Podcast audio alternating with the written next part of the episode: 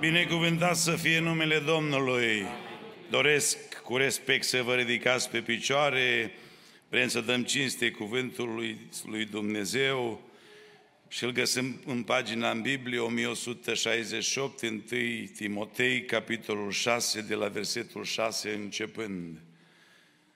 1 Timotei, capitolul 6, de la versetul 6, pagina în Biblie 1168, traducerea Cornelescu. Să ascultăm cuvântul Domnului. Negreșit Evlavia însoțită de mulțumire este un mare câștig, căci noi n-am adus nimic în lume și nici nu putem să luăm cu noi nimic din ea. Dacă avem dar cu ce să ne hrănim și cu ce să ne îmbrăcăm, ne va fi de ajuns.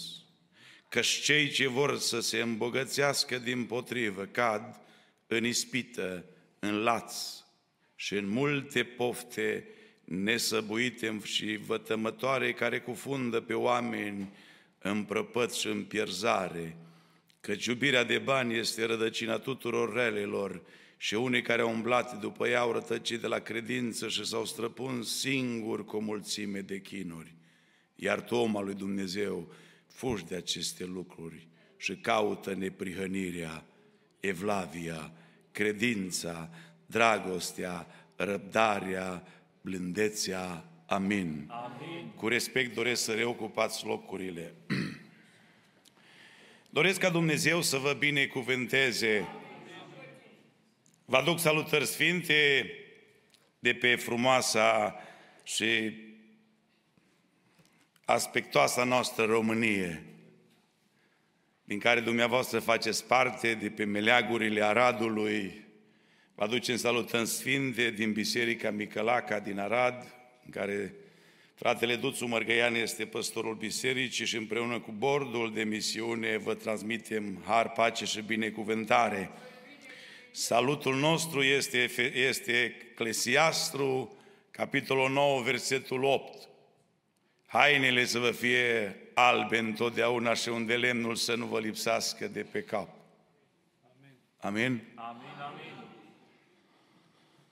Având în vedere că timpul este înaintat, câteva gânduri pentru noi în seara aceasta, mi le-a pus Domnul în inimă, mă întreba fratele Andrei la început ce, din ce text, am zis, Andrei, crede-mă că sunt bulversat așa, împărțit.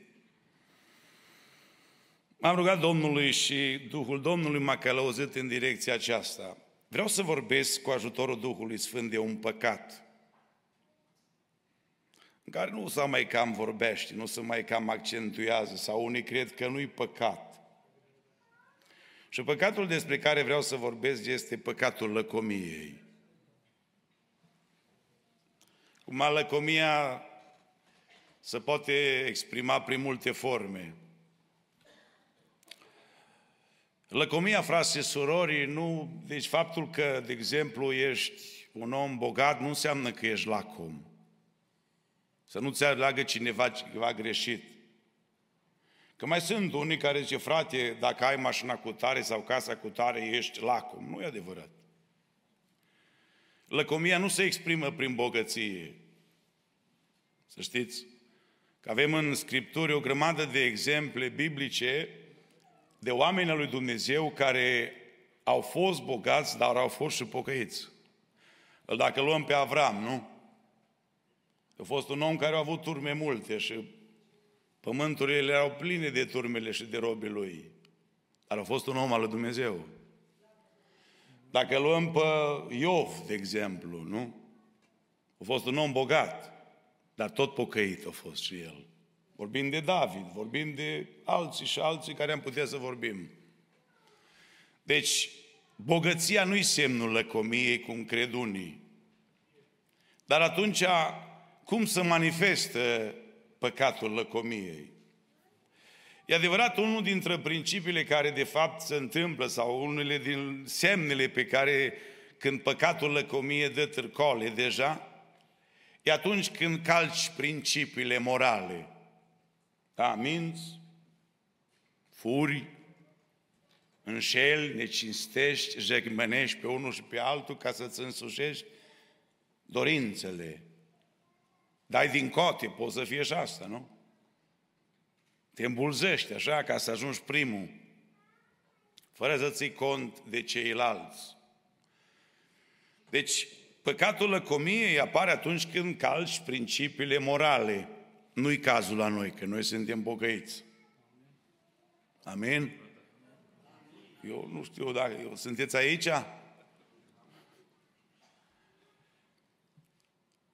În al doilea rând, ar putea să apară păcatul lăcomie și nu ți-ai da seama când ne cinstești rugăciunea. Când pentru tine rugăciunea nu mai are valoare. Când nu-ți mai faci timp de rugăciune, când nu-ți mai faci timp de părtășie frățească, când nu-ți mai faci timp de citirea cuvântului și așa mai departe, de lucrurile sfinte, atunci poate să apară în viața ta deja păcatul, deja te-a încolțit. Frați și surori, fiecare dintre noi am plecat din România. Eu în anul 2000 am plecat din România tot cu un gând ca și dumneavoastră, să-mi fac un trai mai bun. Și dumneavoastră pentru asta ați plecat din România. Cu scopul acesta. Nu cred că ați fugit de părinți departe în Canada sau care ați lăsat pe acolo, nu cred că ați fugit de ei pentru că nu i-ați iubit, ci nevoile ne-au împins, nu? Necazurile ne-au împins la un trai mai bun. Faptul că îți dorești un trai mai bun nu înseamnă că e păcatul lăcomiei. Da? Faptul că îți dorești o mașină mai bună nu înseamnă că e păcatul lăcomiei, nu? Acum hai să fim sinceri. Dacă ai avea bani, da? Și să ai bani destui. Și, de exemplu, să ai o dacie, eu vorbesc în România, nu? Ca să mă înțelegeți, o dacie din aia veche, nu? Nu e așa că ai avea dorința să-ți o schimbi, tot n-ai umblat cu ea zeci de ani până putrezește sub tine.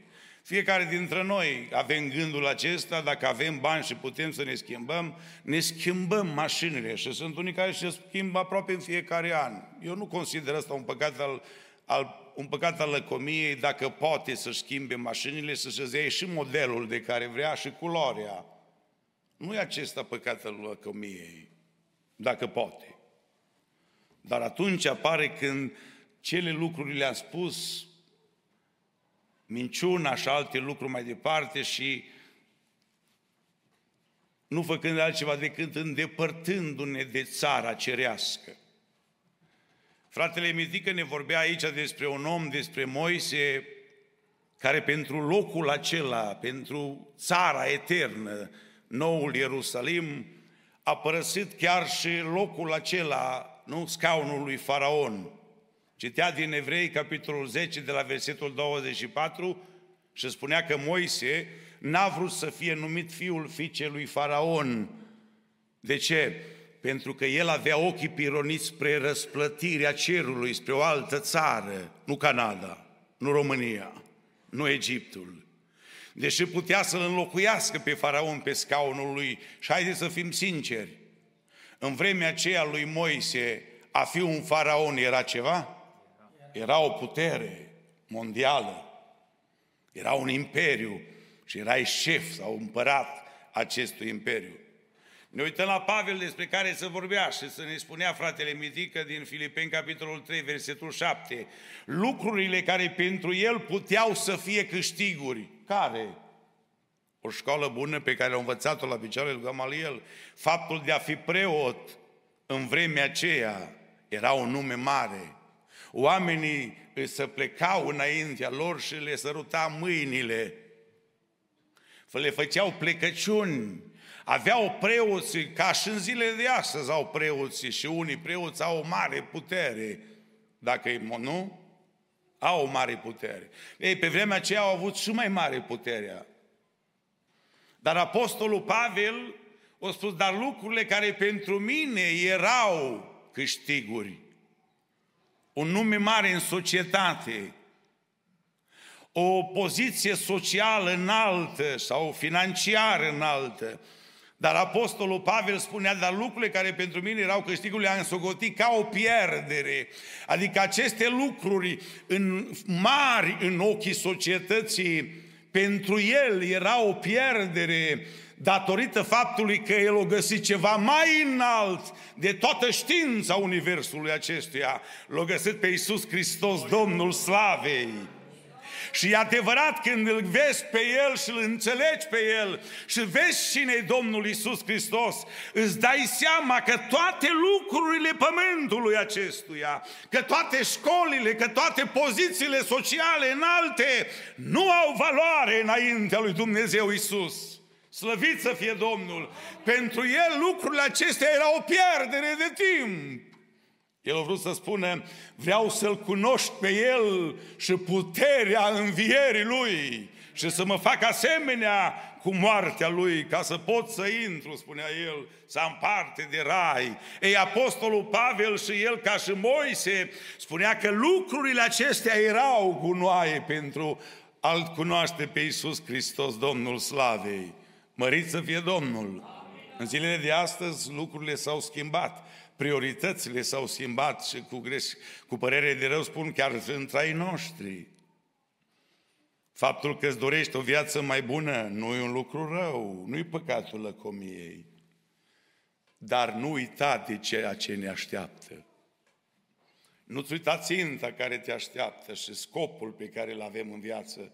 Că spunea aici omul Dumnezeu, Pavel lui Timotei, căci iubirea de bani este rădăcina tuturor relelor și unii, și care că zice, căci iubirea de bani este rădăcina tuturor relelor și unii care au umblat după ea au răstăcit de la credință și s-au străpus singuri cu o mulțime de chinuri. Și haideți să fim sinceri, în momentul când dăm toate lucrurile la o parte spirituale și ne adâncim în lucrurile acestea pământești, ne străpungem cu o grămadă de chinuri. Vrem să ne facem mai anumite lucruri, să ne strângem, să ne le adunăm. Și e adevărat, împovorându-ne cu lucrul acesta, așa de greu mai venim la adunare unii. Așa de greu mai putem să ne rugăm, așa de greu mai putem să, putem să citim Scripturi, așa de greu e să mai trăiești pocăința, pentru că merg împovorați. De ce, fraților? Faptul că îți dorești un trai mai bun nu-i rău, dar să nu fie pe primul loc. Spune, mai avem, dacă mai avem timp, vom face și cu tare și cu tare lucruri, dacă va voi Dumnezeu. Scopul nostru și ținta noastră să fie raiul lui Dumnezeu. Să calci în picioare principiile morale, adică să minți și să-ți atragi asupra ta a unele binecuvântări, în ghilimele spunând binecuvântări. Mă duc în Biblie într-o relatare a Scripturilor unde spune în 2 Împărați, în capitolul 5, de la versetul 19 arată acolo că Elisei i-a zis, du-te în pace, știți cui? Omului acelui care a venit de la el, lui Naman, sirianul, a venit să, să vindece de lepra lui, după ce s-a scăldat de șapte ori în râul Iordan, în apa Iordanului, s-a vindecat și omul acesta n-a vrut să plece înapoi, ci a adus daruri pentru omul acesta, pentru Elisei. Dar Elisei, omul lui Dumnezeu, nu a vrut să facă altceva decât să lase în istorie că Dumnezeul lui Israel vindecă, dar nu pe bani. Mărit să fie numele Lui. Și lucrul acesta Elisei a vrut să lase în istorie și să-l trimită pe Naman înapoi în Siria cu tot ce a avut el la el. Dar interesant, un om care umbla cu Elisei, care stătea la picioarele lui Elisei, Gehazi, în momentul când a văzut lucrul acesta, nu? Că Naman se întoarce înapoi, cum a venit, uitați-vă ce vine în mintea lui. Că în minte să născocesc gândurile. Și a venit un gând în mintea lui și și-a zis în sine, în versetul 20, spune Gehazi, slujitorul lui Elisei, omul lui Dumnezeu, a zis în sine, iată că stăpânul meu a lacuțat pe sirianul acesta. pe Naman și n-a primit din mâna lui ce adusese. Viu este Domnul. Vedeți? Să folosește chiar și de numele Domnului. Viu este Domnul. Căci voi alerga după el și voi căpăta ceva de la el. Și Gehazi a alergat după Naman. Nu i-a spus nimic lui Elisei. Pentru că în mintea lui a avut un plan. Cum să las eu pe omul acesta să plece fără să capă ceva de la el? S-o gândit, mă, omul acesta a adus multe costume, acum că de Gucci, că de Giorgio Armani sau că de nu știu ce firmă, cum în zilele de astăzi alergăm după firmele acestea mulți dintre noi și suntem gata să plătim multe prețuri, nu contează că important e să fie firmă, zic unii. Și în gândul lui, lui Gehazi a fost, mai eu n-am poate numai un singur costum cu care să mă duc la adunare sau la biserică sau să mă întâlnesc cu omul. Măi, mă duc și voi căpăta din mâna lui ceva. Nu-l pot lăsa cu gândul să plece liniștit. În gândul lui nu era liniștit Gehazi, că pleacă omul acesta și lasă pe Naman să meargă cu carele încărcate de jos. Măcar ceva de la el să câștig. Și în sinea lui a zis, plec. Și a plecat. Când îl vede Naman pe Gehazi venind în alergare către el, el, Naman, se dă jos din carul lui și îl întreabă, este bine totul? El a răspuns, totul este bine. Stăpânul meu m-a trimis să spun, așa a fost? El a luat în urma lui, a luat și minciuna aceea în care o cu Duhul acesta de minciună, o căuta să-și însusească anumite lucruri, să-și obțină ceea ce și-a dorit. Și-a venit și a făcut o, o minciună gogonată și a spus, Stăpânul meu m-a trimis să spun, de, și nu a fost așa. Iată că am venit la mine doi din tineri, din, zice, din tineri din muntele lui Efraim, dintre fiii prorocilor, dăm pentru ei un talant de argint și două haine de schimb. S-au gândit Gehazi, măi, una e pe mine și alta la spălat. Când o am una, altă o spăl și o pun să se usuce și le schimb așa, nu? Și s-a gândit el, măi, nu numai două haine, mai au și un talant de argint. Un talant avea undeva la vreo 36 de kilograme. O cerut numai un talant că s-o gândit, măi, cam greu 36 de kilograme. Nu știu, ponț, acum nu știu, undeva la 80 de ponți, îmi spun Franța aici. Cum se care 80 de ponți în mână, așa, nu e ușor, nu? Te trage cumva într-o parte. Cum eu s-o gândim, măi, cu hainele nu e o problemă, le pun pe un măraș și le iau în spate și nu mă vede Elisei, dar acum nu știau cum să facă cu talentul de argint.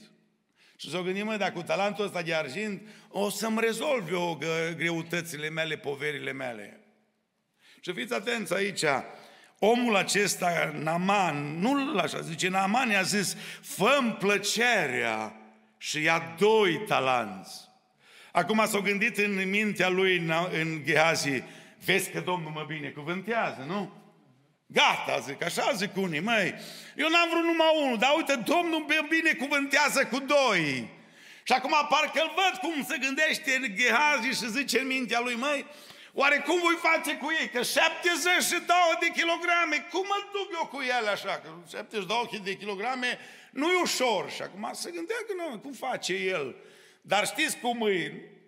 Nu lasă Naman în încălcitură. Și s-o gândit Naman pentru el, o zi, cum se care omul acesta doi talanți de argint? Că doar vedea acolo așa cumva pupoșat, așa de spate, cu greutățile în mână. Mă, dar e o cale de aici, de, la, de unde l-a oprit, pe unde s-a oprit Naman până la el acasă, la Gheazi. Și greu de dus. Și știți ce face Naman? Zice, fă plăcerea și ia doi talanți, a stăruit de el. Nu cred că o stăruit, așa, eu zic, măi, te rog, ia doi talanți. Mă, s-o gândim, mă, nu știu cum, că el în stăruința aceasta care a făcut-o, s-o frământat-o. Mă, dar unul mai duc, dar nu știu cum îl duc pe al doilea. Și totul vede frământarea aceasta în Aman și zice, a stăruit de el, zice, și a legat doi talanți de argint în doi saci împreună cu două haine de schimb și a pus pe doi din slujile lui, slujitorii săi, să le ducă înaintea lui Gehazi. Și acum parcă îl văd pe Gehazi cu costumele pe umăr, fluierând în spatele acestor doi slujitori a lui Naman, care mergeau înaintea lui cu talanțe de argint, cred că fluiera așa liniștit și împlinit în sufletul lui Gehazi, Și-o zis în mintea lui, m-a binecuvântat Dumnezeu. M-a binecuvântat Dumnezeu, zis el.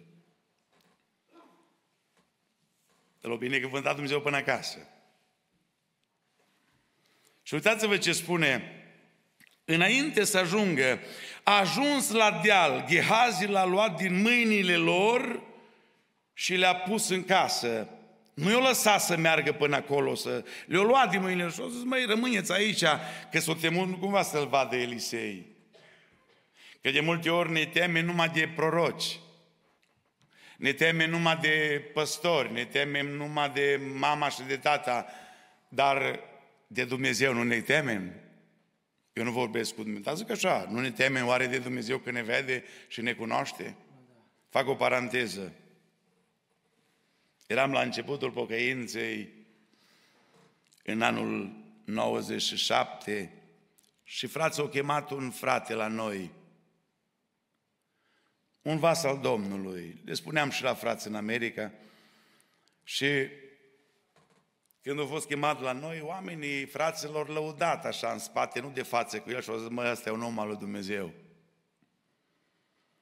Și fiind și eu unul dintre tinerii care doream să-mi vorbească Domnul, m-am dus și eu la seara de rugăciune și am făcut trei rugăciuni, era nouă, era târziu, tare, nu era ca la dumneavoastră acum aici. Era 12 noaptea și în mintea mea, aici la nivelul minții să nasc multe gânduri, unele bune, altele rele. Și în momentul acela m-am gândit și am zis, mă, am făcut trei rugăciuni, nicio descoperire, nicio prorocie, că așa suntem noi. Mă, dar păi dacă sunt oameni lui Dumnezeu, Bă, nu a fost niciun cuvânt din partea Domnului, nu a fost niciun mesaj, nu a fost nicio descoperire. Și fratele Ion Cernat de la Șugag stătea cu fața în pălm și cu cotele pe genunchi și stătea așa parcă era supărat. Și în mintea mea am zis, Doamne, suntem slabi, am făcut trei rugăciuni, nicio descoperire, nicio prorocie, e 12 noapte, eu mă duc mâine dimineață la muncă, sunt tare obosit, cât de slab suntem fără de harul Tău. Și am lăsat gândurile să mă inducă, să mă conducă ele așa. Și m-am gândit, măi, l-o lăuda frață pe omul acesta. Și am început și în gândurile mele mergeau așa, nu am păcătuit în gândire, dar m-am gândit și eu despre el, că l-o lăuda frață. Și atunci fratele Ion să înclină așa de pe scaun și zice, frate, și atunci eu, ca să văd la cine zice, frate, mă uit direct la el și când văd că privirile lui îmi străpung privirile mele, parcă m-a curentat așa lăuntri ceva, un curent, așa au trecut prin mine. Și au zis, nu e așa că suntem slabi, fără de harul lui Hristos. Unii, zice, merg dimineața la lucru și zice, 12 noaptea, am făcut trei rugăciuni și nicio descoperire. Cât de slab suntem, băi, fraților, M-a curentat așa, zici că m-a băgat la 2,20, nu la 1,10. M-a scuturat așa din toate încheieturile și mi-a fost teamă și frică și din momentul acela am zis în inima mea, tică, ai grijă cum umbli, că dacă Dumnezeu descopere oamenilor tainele gândurilor tale, cu cât mai mult Dumnezeu care cunoaște totul sub soare. Și am zis, ai grijă, tică, cum vei umbla pe pământul acesta, că ochii lui Dumnezeu privește în locuința morților dacă trebuie să te vadă. Ai grijă, tică, cum umbli și ai grijă ce gândești și ce vorbești. Ai grijă cum umbli pe pământul acesta și ce cuvinte îți iasă din gură, că dacă gândurile tare care ți-o străpunz mintea, Dumnezeu le cunoaște, înseamnă că El vede totul, slăvit să fie numele Domnului. Și mi-am luat o hotărâre din clipa aceea, Doamne, ori trăiesc pocăința, ori mă las. Și a zis, măi, decât să mă las, mai bine trăiesc pocăința. Și, Doamne, ajută-mă să găsesc sfârșitul alergării mele încununat cu bucurie, nu numai eu, și dumneavoastră, slăvit să fie Domnul. Pocăință e pocăință.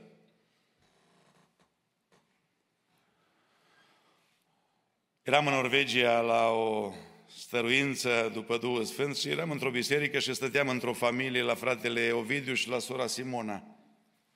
Și dintr-o dată mergeau cu viteză așa, printr-un tunel, mergeau mai mult decât limita normală. Și dintr-o dată soția lui zice, Ovidiu, și lovește așa cu mâna. Și dintr-o dată mașina începe așa mai încet. Eu mă uit la celălalt proroc și zic, fac așa semn către el, nu zic nimic, zic, fata e foarte atentă, zic, sora e foarte atentă la lucrurile. Și după ce a trecut o perioadă de drum, dintr-o dată iar începe mașina să gonească, așa cu viteză, mai zic, o fi fost ceva acolo, nu știu ce. Și dintr-o dată undeva la celălalt capăt al tunelului, iar Ovidiu, iar, oh, mă zic că ăsta e un copil pocăit, ascultător, ascultă și din nevastă sa. Păi dacă ascultă din nevastă sa, înseamnă că e Domnul ascultă și mai mult, am zis eu mintea mea și făceam cod la celălalt slujitor. Și a zis, măi, hai totuși să ies din încălcitura asta. A zis, măi, sora Simona, ce taine să ascund în treaba asta? Ovidiu și el lasă mașina mai încet. Frate, tică, ne-a venit o scrisoare acasă cu o poză înăuntru. Nu știu ce e rău, că doar înainte, când eram noi tineri, nu erau telefoane și de așteptam să privim de la ceilalți, nu? De la, când eram, mai ales când făceam curte, so, soției mele, mi-aduc aminte că întrebam poștașul, măi, noi nu mi-aduce o scrisoare și o să-ți îmi pare rău, n-am scrisoare pentru tine. Și stăteam zile întregi așa să întreb poștașul, să-l urmăresc dacă vine. Acum mai mai nou, și am zis, mă, dar ce era așa rău? Că doar era o mare bucurie când vinea o scrisoare acasă pentru noi. E, frate, acum nu mai vin numai facturile, nu vin numai alea care trebuie, bilurile care trebuie să le plătești, nu vin altceva. Și zice, eu vin o scrisoare acasă cu o poză în ea. Bă, zic, ar trebui să te bucuri de ea. Nu, frate, că poza ne-a costat 1000 de euro. O mie de euro poză? Da, frate, zice, că l-a oblițat când trece pe aici cu 10 maile mai mult și eu l-a dat o mie de euro amendă și zice, tare scump a fost poza aceea. Mă, interesant am zis atunci, interesant, când e vorba să ne bage polițaii banii, mâna în buzunar și să ne scoată banii, suntem foarte atenți la circulația noastră. Dar auziți, eu întreb un lucru, dar că Domnul ne vede și că El are o cameră cerească care ne înregistrează 24 din 24, oare nu trebuie să trăim pocăința? Oare nu trebuie să trăim așa de frumos ca și în biserică la, la, la servici? La job, la școală, nu trebuie să trăim tot așa. Oare noaptea când suntem singuri, nu trebuie să trăim tot așa frumos ca în timpul zilei, să nu ne ascundem, că nu avem de cine să ne ascundem, că sub soare totul e gol descoperit înaintea ochilor săi. Frați, îmi vine să mă opresc că timpul, pe timpul de la s scurs. Am vrut să vă vorbesc de pocăință, dar nu vă mai vorbesc. Da? Nu vă mai vorbesc, pentru că nu vreau să vă pun să văd dacă aveți roda Duhului Sfânt la dumneavoastră. Că știți cum e roda Duhului Sfânt, Dumnezeu ne-a dat-o nouă, dar nu pentru noi. Mie mi-a dat roda Duhului Sfânt să rodesc dragoste, bunătate, pace, îndelungă răbdare, facere de bine, credincioșie, blândeță și înfrânarea poftelor. Dar nu pentru mine ne-a dat dragoste. Sau îndelungă răbdare nu ne-a dat-o, nu ne-a dat-o pentru noi, că ne-o mănâncă pruncii, nu? Fraților care sunteți părinți. Ne-o mănâncă prunci, așa -i? Îndelunga răbdare ne-o mănâncă prunci, dar și noi cândva, și nu numai cândva, și acum îi mai mâncăm unii dintre noi îndelunga răbdarea lui Dumnezeu. De ce? Că ne așteaptă să ne pocăim, dar nu cam facem noi. Și zice Domnul, măi, ne-a vorbit Domnul asta și ne-a spus, aveți grijă că voi trece prin corturi, prin casele noastre. Și eu m-am băgat aici. Și eu trebuie să-mi fac verificarea că atunci când va trece prin casa mea, nu cumva să nu vadă altarul, altarul dres și a dus jertfă pe el, nu cumva să mă găsească în neorânduială cu adevărata Scriptură, nu cumva să mă găsească în orânduială cu pocăința, căci creștinismul fără pocăință e o pierdere de vreme. Și viața fără Dumnezeu nu este decât un eșec. De aceea, frați și surori, Dumnezeu ne-a dăruit roada Duhului Sfânt pentru ceilalți, ca unii dintre noi. Nu, eu nu vreau să vă mănânc îndelungă răbdare să vedem dacă o aveți. Că stați liniștiți că și dumneavoastră ne mâncați pe a noastră dragostea, că am venit la voi să vă vedem și cu drag vrem să fim împreună în cer. Dumnezeu să vă binecuvânteze. Să ne ajute, frați și surori. Important să trăim, că spunea Apostolul Iacov, în 3 cu 14, fraților, ce îi folosește unui om să spună că are credință? Dacă nu are fapte. Poate oare credința aceasta să mântuiască? Acum eu vreau să vă întreb, Faptul că ne-am botezat în apa botezului suficient, fără rodă? Faptul că ne-am trecut în catastiful unui biserici, credeți că e suficient? Sau faptul că venim duminica la biserică și după aceea ne trăim viața cum vrem noi, credeți că e suficient? Nu! După cum trupul, spunea Apostolul Iacov, fără Duh este mort tot așa și credința noastră fără fapte e mortă. De aceea ne rugăm lui Dumnezeu, Doamne ajută-ne să ne sfârșim alergarea. Și dă-ne biruință și putere prin Duhul Tău cel Sfânt să ne finalizăm alergarea Că spunea Apostolul Pavel, niciun ostaș nu se încurcă cu treburile vieții dacă vrea să placă celui ce l-a înscris la oaste. Amin? Amin. Noi ne-am înscris la oaste cerească. Noi nu trebuie să avem nimic. Eu mi-aduc aminte de când făceam armata. N-am putut pleca de acolo. Nici să vreau ce, nici să fac ce vreau. Când se suna alarma, în 5 minute trebuia să fii pe platou cu toate armele pe tine. E tot așa e și la pocăință. Dacă ne-am înrolat în armata lui Hristos, trebuie să trăim după cum ne-a spus și ne-a rânduit-o El. Nu după părerile unora care ne dau multe legări în vremurile de astăzi, că e bine și așa, e bine și așa, nu e bine decât cum e scris. Și Dumnezeu să ne ajute să călcăm pe urmele pașilor Mântuitorului, că singura cale care duce în cer la Dumnezeu nu-i penticostalismul, iertați-mă, că sunt penticostal și eu. M-am întors dintr-o altă religie la penticostal, că am văzut că e mai aproape de adevăr. Dar penticostalismul sau credința fără pocăință, cum spuneam eu, pierdere de vreme, pocăința este calea care duce în cer la Dumnezeu. Și haideți să citim un verset și cu asta închei. Faptele Apostolilor, capitolul 3, versetul 19, spune așa, și să ne ajute Dumnezeu să ținem de versetul acesta. Pocăiți-vă, dar și întorceți-vă la Dumnezeu, că la Dumnezeu nu te poți întoarce decât numai prin pocăință. Și în primul rând pocăința, în primul rând este părerea de rău. Când păcătuiești, îți pare rău că ai greșit și plângi pentru păcatul acela. Mi-aduc aminte când am păcătuit și m-am întors la Domnul, când în fața lui fratele Ghițu, în câmpia Turzii, mărturiseam păcatele și spuneam plângând în te frate, îmi pare rău de păcatul și trecutul meu. Și o zis, frate, adică Domnul te iartă. E adevărat că Domnul mă iartă, că Domnul e bun. Dar vreau să spun ceva i-am spus. Îmi pare rău de trecutul meu murdar. Asta îmi pare rău că în pocăință trebuie să se vede părerea aceea de rău. Și în al doilea lucru, în pocăință, este schimbarea sensului de viață. Amin? Adică că dacă am avut o cale înainte și eu vreau să vă spun, nu mi-a fost ușor să mă întorc de pe calea rea la pocăință, pentru că știu că trebuie să las anumite lucruri în viața mea și să umbli și să-ți înveți trupul acesta în firea pământească cu toate plăcerile ei și după aceea să lași dintr-o dată, nu mi-a fost ușor, dar mi-am învățat firea să umble după adevăr. Că singurul, singura poartă care te duce în cer la Dumnezeu, zice, nimeni nu vine la Tatăl decât prin mine. Poarta aceasta este Isus Hristos. Pocăiți-vă, dar și întorceți-vă la Dumnezeu. De ce? Pentru ca să vi să șteargă păcatele și ca să vină de la Dumnezeu vremuri de înviorare. Vreți vremuri de înviorare? Vreți să vedeți cum se mulțește poporul prin ajutorul Duhului Sfânt? Vreți să vedeți că tinerii aceștia nu trebuie să tătimânați de la spate, hai mă la biserică, hai mă cânte, hai mă la rugăciune, hai mă... Nu! Știți ce trebuie făcut? Întorcere la pocăință și să vadă noi ca părinți cu adevărat lumina cerească, ca ei să vadă calea care trebuie să urmeze a pocăinței și Dumnezeu să vă binecuvânteze. Să ne ajute Domnul, frate și surori, și dacă nu ne vom mai vedea aici, și tare mi-ar plăcea să vină Domnul în noaptea asta. Nu vreți?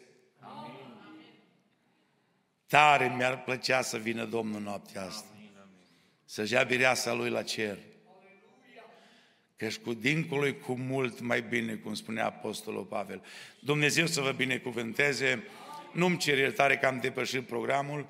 E adevărat, am fost puțin în prelungiri ca și aseară, dar mulțumim lui Dumnezeu care ne-a dat harul să fim împreună, să ascultăm cuvântul, să-l punem la inimă și nu numai la inimă, ci să-l punem în practica noastră. Dumnezeu să vă binecuvânteze, să vă mulțească harul de o mie de ori mai mult și îndurările lui Dumnezeu să reverse Domnul peste casele și familiile voastre și dacă va veni Domnul, așa cum am spus, să nu rămână niciunul dintre dumneavoastră jos, nici dintre ai noștri, ci împreună să ne luăm zborul spre porumbarul ceresc și Dumnezeu să vă binecuvânteze. Amin.